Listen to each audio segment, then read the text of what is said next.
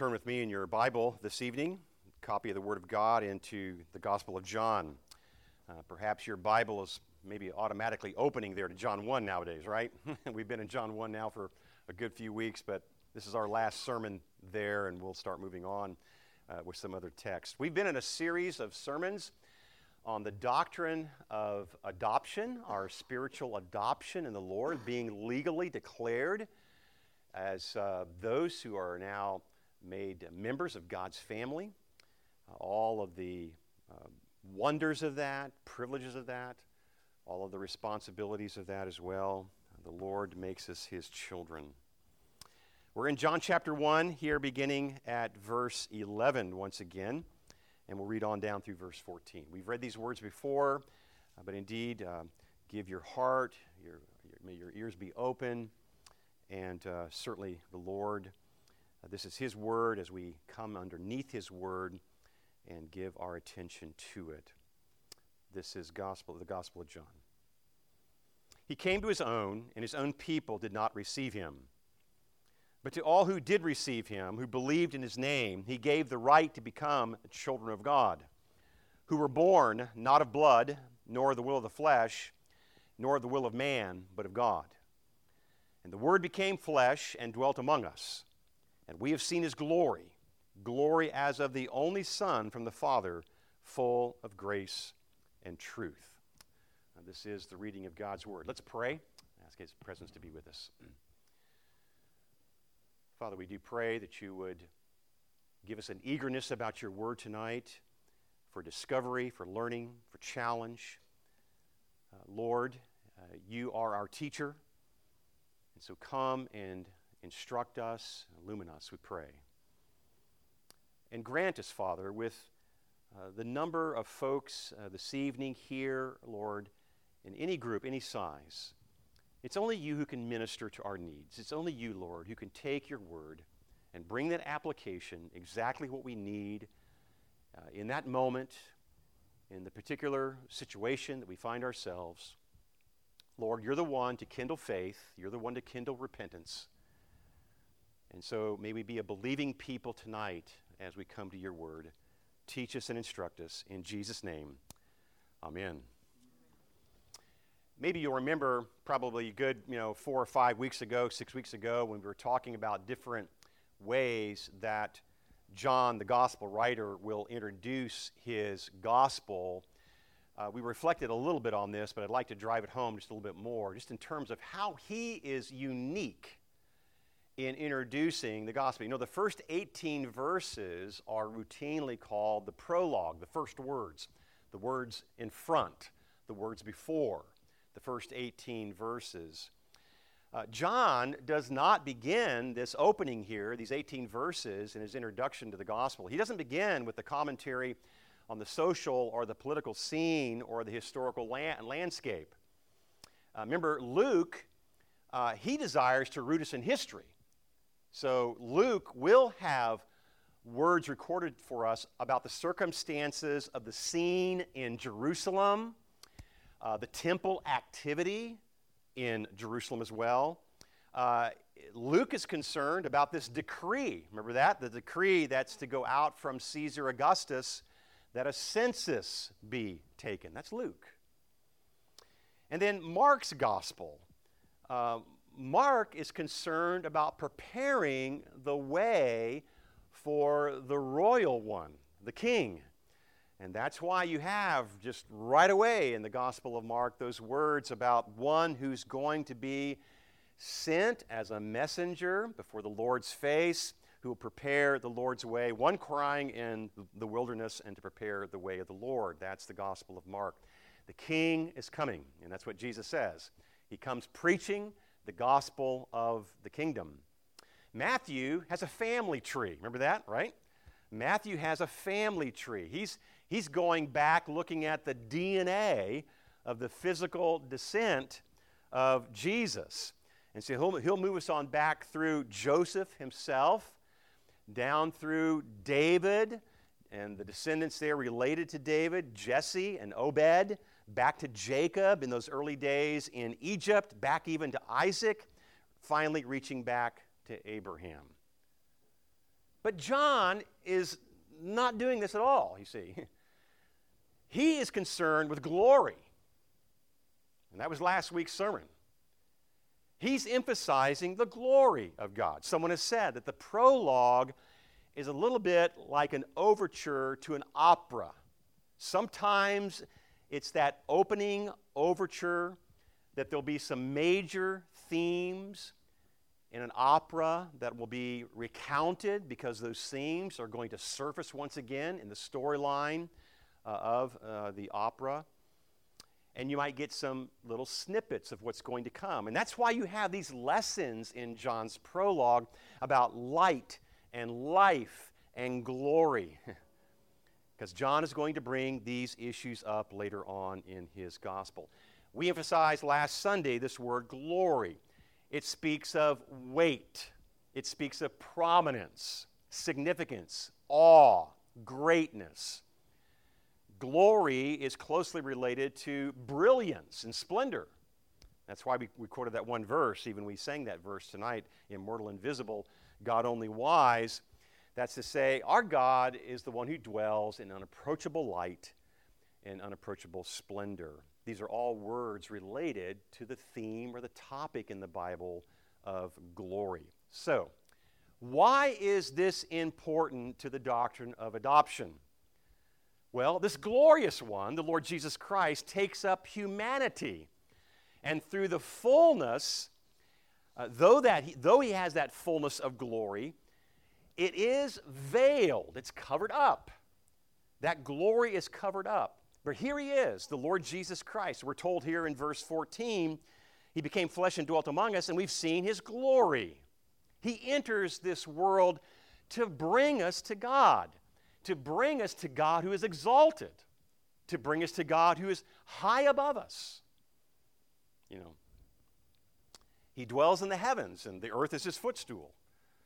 Isaiah chapter 66. This is, I, this is our great God who dwells in glory. Well, Jesus comes and brings heaven to earth, brings this glory uh, down to earth itself. Now, do you remember what Paul says, the Apostle Paul in the New Testament, what he says about life change? Life change is nothing puny, life change is not second rate. Uh, biblical, heavenly, Christian based life change is going from glory to glory. That's our theme here tonight, still. Life change in Christ is going from glory to glory. Remember that passage in 2 Corinthians chapter 3. We all with unveiled face, beholding the glory of the Lord, are being transformed. It's life change. We're being transformed in that same image, to his image, from one degree of glory to another. And so, how do we enter in to this life of walking with the King in all of his glory, how do we experience more and more in our lives moving from glory to glory? Three lessons here in our passage tonight. Three lessons. First, provision. That's verse 14. Then we're going to look at the, the theme or the topic of passivity.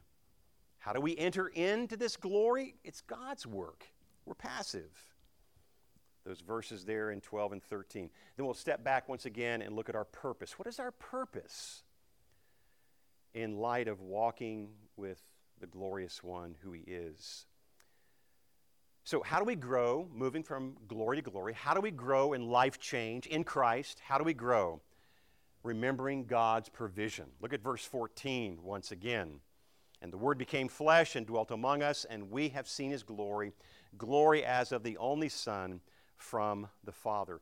Jesus left the glories of heaven, united himself with us. He came down, born of Mary, spotless and undefiled, sinless and completely holy and glorious. There will never be a time when the Son of God will not be a man. He came to earth, born of the woman, to take on human flesh. He is now forever united, fully deity, full deity, and full humanity in one person forever, forever, forever. the Lord of creation, the maker of heaven and earth. He comes as the place of heaven, He's the place of heaven, sent down to earth. The heavenly becomes earthly. Heaven is localized, heaven is embodied. Again, verse 14 He became flesh and dwelt among us. Now, why? Why stress this particular fact? Yes, the incarnation, but why stress the incarnation, the enfleshment of the second person of the Trinity? Why stress it in connection with the doctrine of adoption? Why stress it here that this is God's provision for us? Jesus is the Lord's provision for us in terms of the doctrine of adoption, in terms of life change, growing from glory to glory, being made more and more after the image of the Lord Jesus Christ. What is more fundamental? Think of it this way What is more fundamental than to know that we have confidence before the Father of glory? Sons and daughters of the King. One of the areas that easily trips us up is we wrestle do we really have access to the God of glory? Do we really have that heavenly open door to us. You see, when Jesus came to earth, incarnate, this language of him being enfleshed and to dwell with us is that language of the pitching of the tent. That's the language there behind that word. Jesus came and he was pitched as the tent of God. And that's that echo. Remember, that's that echo back in Exodus and Leviticus and Numbers, where God is moving with his people from location to location. The heavenly glory and the heavenly presence of our great God is, is, is mobile in that sense. It moves from place to place to place to place. And this is exactly the heavenly tent of who Jesus is. He comes to indeed be that localization, that place, that locale of meeting with God, to be in Christ, to fellowship with Him, to be a follower with Christ, to be in Christ, is to have that complete access, that complete confidence, complete openness, complete approachability. You see what John is doing here when John goes about painting the glory of God, he probably has in mind well, who could ever approach this glory? Who could ever be worthy to be in his presence? Earth is the Lord's and the fullness therein. Uh, who is this King of glory? Who can stand upon the holy hill? That's the language, that's the thought here behind this. John is bringing together the glory of the eternality of God now being enfleshed in Jesus in the second person of the Trinity, brought near to us, and for us as sons and daughters, this provision, John is saying, your deepest need, your greatest concern, your most grave situation, the most solemn matter upon your heart and mind, the most heartfelt need is that you are able to be with God in all of his glory. For Jesus is the one who tabernacled among us. God delivered his people from Egypt, and he spends Exodus, much of, and, and, and, much of the whole story of the, the wilderness wanderings, where he's spending time building this tent. It's that movable place going from place to place to place to place to place to be with his people to be approached, to have a way, to have access, to have confidence and liberty. And John is saying, Our God is with us. His glory is brought up close to men and women. And you see, closeness requires cleanliness. The sacred requires sainthood, those who are in the Lord, to be saints in Christ Jesus. Holiness requires holiness. And that's the emphasis here. Our God comes to dwell, He's heavenly, He's approachable, but He's calling us to faith in Christ and to trust Him and to have that access and to have that closeness in the Lord. This is His provision for us. Number two, passivity. Look at verses 12 and 13 here. But to all who did receive Him, who believed in His name, He gave the right to become a children of God who were born not of blood, nor the will of the flesh, nor the will of man, but of God. I want to stress tonight, which we haven't done yet in this particular passage, about our passivity. The Bible plainly says here that to enter into this relationship with God, to be able to approach this glorious one, it says at the end of verse 13, this is the Lord's doing to bring about this new birth. Verse 13, who were born and then go to the very end of the verse who were born of God. One of the sermons, we looked at all those knots just briefly, saying it's, it's, it's not of blood, it's not of the will of the flesh, it's not of the will of man, but it's of God. And that's our emphasis here tonight.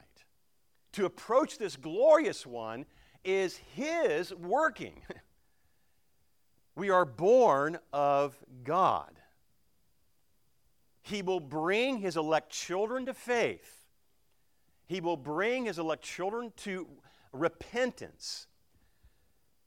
And, and he'll use the means of the preaching of the word, the testimony of the gospel, uh, the portions of, of the word of God mixed in with a testimony, some form of preaching and teaching and explanation, some point of instruction.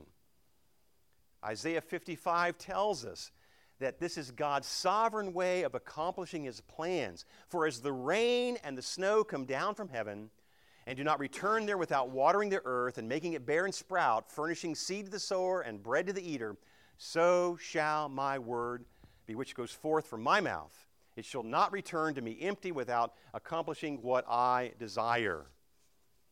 This preaching of the gospel, this explanation, this instruction of the gospel, is the Lord's external call.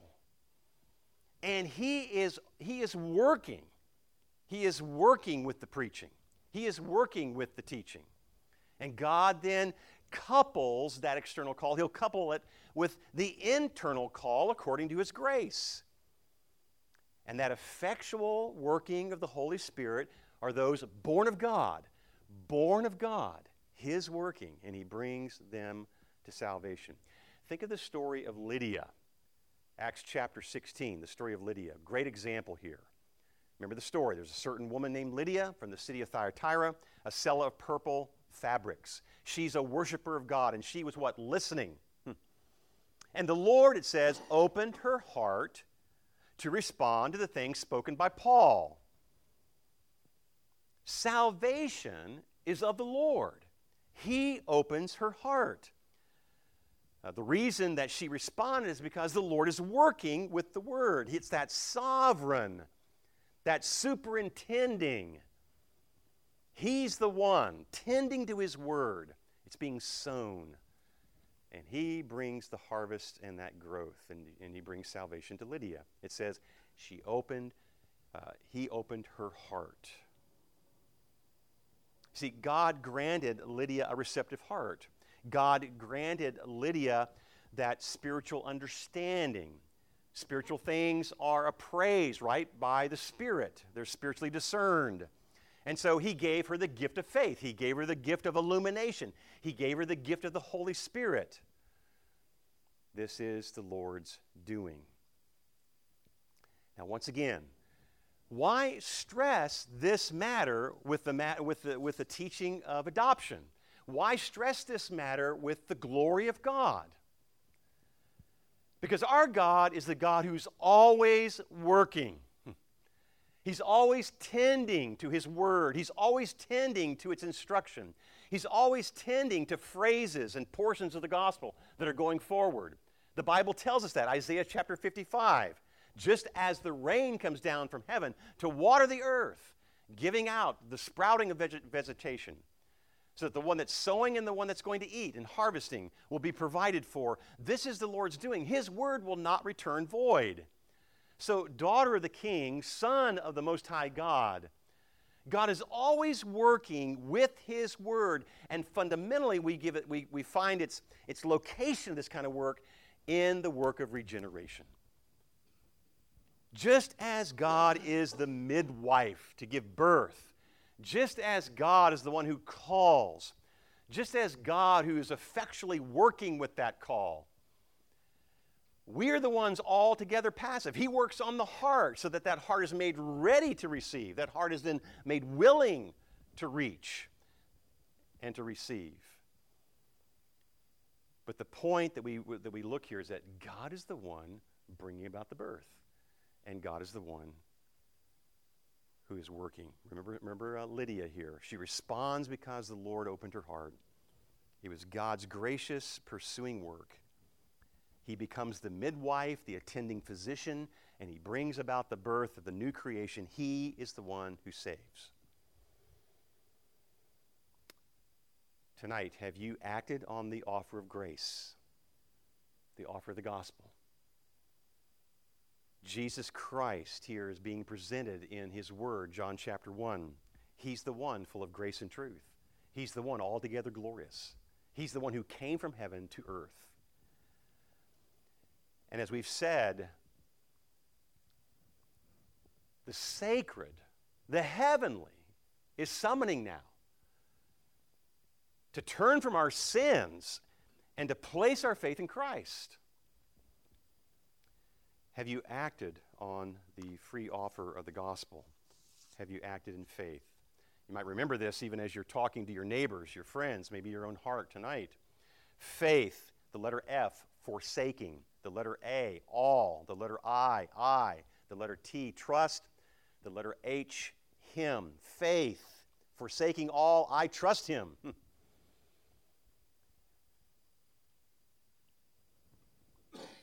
I've mentioned to you that when Peggy, we were in high school at the time, when she is the one, I'd been reared in the church, but had not come to that place of saving faith in Christ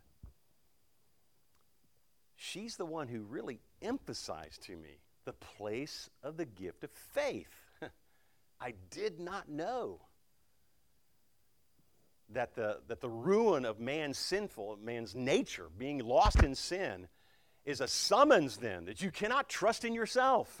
You must place your trust in Christ. And that particular emphasis for me, in my later teens, uh, from my wife back then, uh, a gal that I was getting to know, but um, opened up my eyes. Jesus Christ opened my eyes to forsake all, to trust Him. Faith, faith in the gospel. This is God's working. Indeed, we are passive. He is altogether active, altogether working to bring us to faith. Our last lesson tonight is on purpose. Don't ever forget the context when we're talking about adoption here from the Gospel of John. Verse 10 He was in the world, and the world was made through him, and yet the world did not know him. He came to his own, and his own people did not receive him. Interesting. When John the Gospel writer is going to go right into talking about being born of God, that those are, there, there, there are many who did receive him, and to those who received him and believed on his name, he gave them the right and the authority to become children of God. Then he goes into saying it's not of the will of the flesh, not the will of man, not of blood, but it's of God. In that same context, he brings to our minds that there is a mission in this dark world. Christ himself came into the world. The, the world was made through him, and yet the world did not receive him. He came to his own, his, pe- and his own people did not receive him. Why bring that up here in this particular context, even talking about adoption again tonight? Because Christ's mission is that he is about working in this dark world. Don't lose hope. Don't lose sight of your mission, Good Shepherd Church. He's always at work, always using his word. That is to say, as we are about you know, using the word in, in, in, in, gospel words, using the word to teach, using the word to encourage someone else, using the word in opening the Bible to them and praying with them over that scripture. in using the word, don't ever say to yourself, well, this world is so dark, so forsaken, so lost, that God is never at work. That's not what the passage is saying here. He came to his own, his own people did not receive him, but as many as who did receive him, he's at work. Once again, John is emphasizing purpose. You see, this is God's very territory. When things seem so dark, when things seem so hopeless, when, when we're seeing little fruit about gospel work and presenting Christ to others, John is reminding us there is hope. Though there be many who do not receive him, who do not believe upon his name, he is at work. I like what one author says here the mission of the church, the mission of the church in this world is not a tragic one of defeat. Rather, it is a glorious conquest. I think this might be from R.B. Kuiper, I'm not real sure. The mission of the church in this world is not a tragic one of defeat. Rather, it's a glorious conquest which God will use to achieve his goal of worldwide redemption. That's to say, those from every nation, the nations, will be brought before the throne. It's a glorious conquest which God will use to achieve his goal. But at the same time, we must also confess that this, that this victory comes only from God's grace. And it comes in his timing and by his sovereign choice. Our calling is to fight the good fight. But before that, to believe that the battle is the Lord's. Boy, does Mark Sumter need to hear that verse, hear that theme, right? Mark needs to hear that. Mark, are you trusting Christ that this battle, the battle that the gospel is going forward in Fort Bend County, the gospel is going forward throughout the city of Houston, that the battle is the Lord's? Our calling is to fight the good fight, but before that, to believe that the battle is the Lord's. We must confess that this victory is of God's grace. It comes from His timing, comes from His timing, and it comes by His sovereign choice, His sovereign good pleasure. This reminds me of my purpose once again. Lord, you're at work in the midst of the darkness. You're at work in the midst of the battle. You're at work using your word, and you will call out your people. May we be busy, may we be prayerful, may we be about presenting Christ to those in need. Because in Christ, that is our hope of service. Again, we're wanting to grow from glory to glory, grow in life change, grow in serving the Lord Jesus Christ. And these are those places in Scripture, like in John's opening words here. We're going to move on. We're probably going to go to Romans next, do some work in Romans. Um, but John is bringing this emphasis to us about God's family being born from above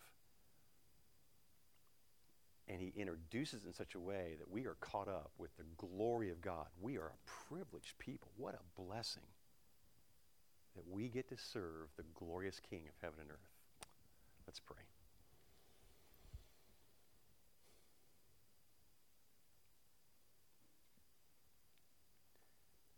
Dear Heavenly Father, would you show us how we might be in your service in this new week? People around us, those needing encouragement from your word, those needing a word of instruction. Perhaps, Lord, they're troubled in some area, maybe altogether headstrong and defiant, Lord. May we bring a word of instruction that would guide them, correct them, teach them. Father, in all things, uh, may it be that we show this fundamental doctrine that Jesus Christ came into the world. He is the one who is the tent himself, the tent of God. Heaven brought down to earth that we might be sons and daughters and have access. Lord, may that be. May we have a testimony this week that speaks of that liberty and freedom that the, that the children of God know. Thank you, Father. Thank you for your wonderful working. Our hope and our trust is in you. And we ask in Christ's name. Amen.